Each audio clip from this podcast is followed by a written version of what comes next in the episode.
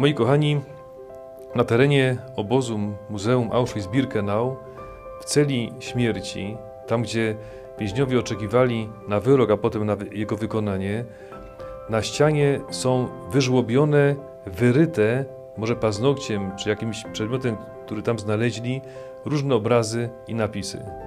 I między innymi jest przepiękny wizerunek Pana Jezusa ukrzyżowanego i drugi wizerunek Jezusa Miłosiernego, Miłosierdzia Bożego, to z czasów II wojny światowej, kiedy dopiero co zmarła siostra Faustyna Kowalska. Skąd tam się wzięły te wizerunki? Kto jest ich autorem? Dzisiaj w Ewangelii Pan Jezus bardzo ostro traktuje swoich słuchaczy. Mówi tak: Wydajcie godny owoc nawrócenia, a nie myślcie, że możecie sobie mówić: Abrahama mamy za ojca. Popatrzcie na te kamienie. Bóg, gdyby chciał, z tych kamieni może zbudzić dzieci Abrahamowi. Żydzi poprzestawali na tym, że wywodzą się z rodu Abrahama. Zewnętrzne formy, to co jest okolicznością ich urodzenia, na co nie mieli wpływu, było ich oparciem. Tradycja, pochodzenie było wszystkim. Jezus mówi: To jest nic. Pan Bóg może z kamieni wzbudzić dzieci Abrahamowi. Nie powołujcie się na znajomości z Abrahamem. Nawróćcie się. Od, odkryjcie Boga w swoim życiu. Nawiążcie z Nim relacje. Powoływanie się na znajomości jest właściwe człowiekowi od najdawniejszych czasów.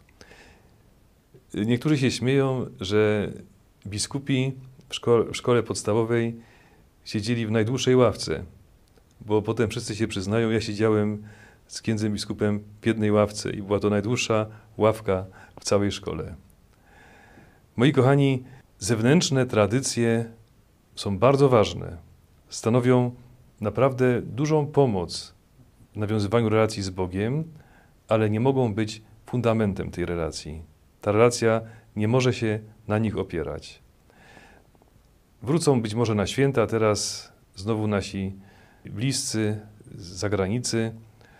Niektórzy z nich, jak ich zapytamy, jak tam parafia, jak tam kościół, powiedzą, a ja nie wiem, bo jakoś tak, no, no nie miałem czasu, żeby poszukać parafii, nie wiem, czy jest polski kościół, w ogóle jakoś, no, od dłuższego czasu nie byłem na mszy świętej. Podobna sytuacja, kiedy ktoś zmienia miejsce zamieszkania, w swojej wiosce chodził, w swojej parafii uczęszczał na mszę świętą, a teraz w mieście żyje rok, drugi, trzeci i szlak do kościoła zarósł. Droga do kościoła jest nieprzetarta. Zapomniał o swojej wierze. Dlaczego? No bo w parafii był mój kościółek, moja ławeczka, moi znajomi. Pytanie, czy na tym się rzeczywiście opiera nasza religijność?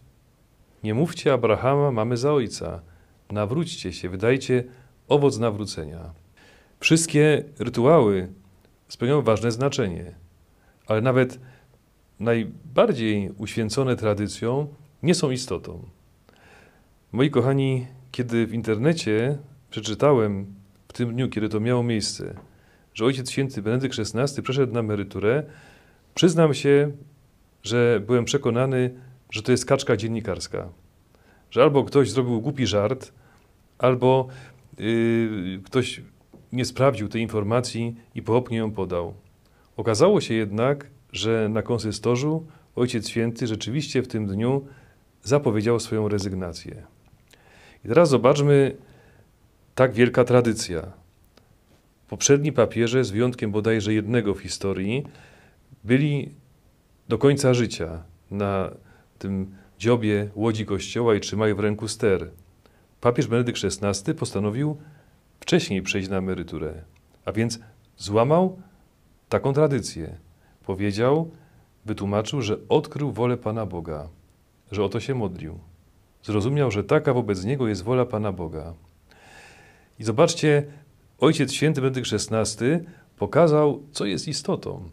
Nawet najstarsza, najtrwalsza tradycja ustąpiła przed odkryciem woli Pana Boga wobec niego. Pamiętam, że w tym roku później prowadziłem misję święty w jednej z parafii realizuję program misyjny, który tam miałem i nagle jedna z dziewczynek się zgłasza i mówi, proszę księdza, mam pytanie. No proszę, dlaczego papież Benedykt XVI przeszedł na emeryturę? No pomyślałem, skoro jest pytanie, no to trzeba iść zaraz w tym, tym kierunku, wyjść naprzeciw zainteresowaniu dziecka i mówię, a jak myślisz? Y, jak myślicie? Może włączmy się wszyscy.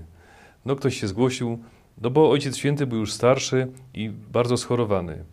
Pomyślałem, mógłbym na tym poprzestać i realizować dalej y, te cele, które sobie tam założyłem, ale pomyślałem, nie, ponieważ jest taka ciekawa rozmowa, spontanicznie się wywiązała, no warto iść dalej, y, ją dalej pociągnąć i mówię, no dobrze, ale przecież papież Jan Paweł II był jeszcze starszy, jeszcze bardziej schorowany, a był do końca życia. To jak to jest? Dzieci zaczęły myśleć, ja, żeby im pomóc, mówię tak, słuchajcie, jestem księdzem, a kto jest nade mną? Kogo, kogo ja muszę słuchać jako ksiądz? Ktoś tam się zgłasza, mówi, y, księdza proboszcza. Bardzo dobrze. A ksiądz proboszcz kogo musi słuchać? No, księdza biskupa. Dobrze. A ksiądz biskup? No, księdza arcybiskupa. Już nie prostowałem, ale mówię, bardzo dobrze, tak. Ksiądz arcybiskup, księdza kardynała. A ksiądz kardynał? Papieża. A papież? Nikogo. Taka była odpowiedź dzieci. Już nikogo. Ja mówię, czy naprawdę Ojciec Święty już nie musi nikogo słuchać? Kogo Ojciec Święty musi słuchać? No chyba już tylko Pana Boga. No właśnie. I Jan Paweł II zapytał Pana Boga, co mam zrobić? I Pan Bóg mówi, zostań, prowadź dalej Kościół. Ojciec Święty Benedykt XVI, kiedy zapytał Pana Boga, usłyszał, przejdź na emeryturę, już odpocznij. Trudno, żeby Pan Bóg mówił każdemu to samo. Pan Bóg wobec każdego z nas ma inną wolę, musimy ją rozpoznać. Właśnie, moi kochani, to jest cel życia. Nie przywiązywać się do tego, co zewnętrzne, nawet do najpiękniejszych rzeczy. Zewnętrzne formy pełnią rolę służebną, a istotą jest relacja z Bogiem i pełnienie Jego woli.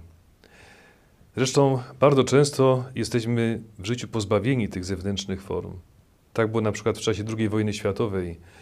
Moi kochani, na terenie obozu Muzeum Auschwitz-Birkenau w celi śmierci, tam gdzie więźniowie oczekiwali na wyrok, a potem na jego wykonanie, na ścianie są wyżłobione, wyryte, może paznokciem czy jakimś przedmiotem, który tam znaleźli, różne obrazy i napisy. I między innymi jest przepiękny wizerunek Pana Jezusa ukrzyżowanego i drugi wizerunek Jezusa Miłosiernego, Miłosierdzia Bożego, i to z czasów II wojny światowej, kiedy dopiero co zmarła siostra Faustyna Kowalska. Skąd tam się wzięły te wizerunki? Kto jest ich autorem? Otóż Stefan Jasieński, pochodzący z rodziny arystokratycznej herbu Dołęga, kiedy wybucha wojna, ma 25 lat.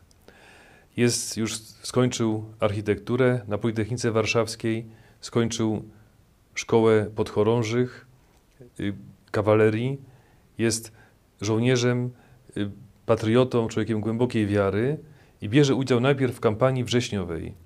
Potem przedostaje się do Francji i tam uczestniczy w walkach o wolność Europy, a następnie przedostaje się do Wielkiej Brytanii i tam w 10 Pułku Strzelców Konnych walczy o zwycięstwo nad hitlerowskimi Niemcami. Jest nawet piękne zdjęcie, kiedy trzyma sztandar tego 10 pułku i prezentuje go królowej Elżbiecie jej mężowi Jerzemu IV. Obok stoi generał Stanisław Maczek i generał Władysław Sikorski. Przepiękna fotografia. I teraz Stefan Jasieński podejmuje się niesamowicie trudnej misji. Wszyscy ją odradzali. Przyjeżdża do Oświęcimia i chce uczestniczyć, to był rok 1944, w odbiciu, wyzwoleniu obozu Auschwitz-Birkenau. Była to akcja straceńców. Oczywiście zostali szybko ujęci i został skazany na karę śmierci. I właśnie w celi śmierci, oczekując na wykonanie wyroku, ponieważ był bardzo uzdolniony, był architektem, miał talent, to właśnie on na tej ścianie celi śmierci wyżłobił paznokciem, czy może jakimś innym narzędziem, które tam miał, wizerunek Pana Jezusa ukrzyżowanego i wizerunek Jezusa miłosiernego. Nie miał możliwości pójścia do kościoła. Wszystkie zewnętrzne formy były niedostępne, został ich pozbawiony. Ale ponieważ istota naszej relacji z Bogiem jest niezależna od tych zewnętrznych form,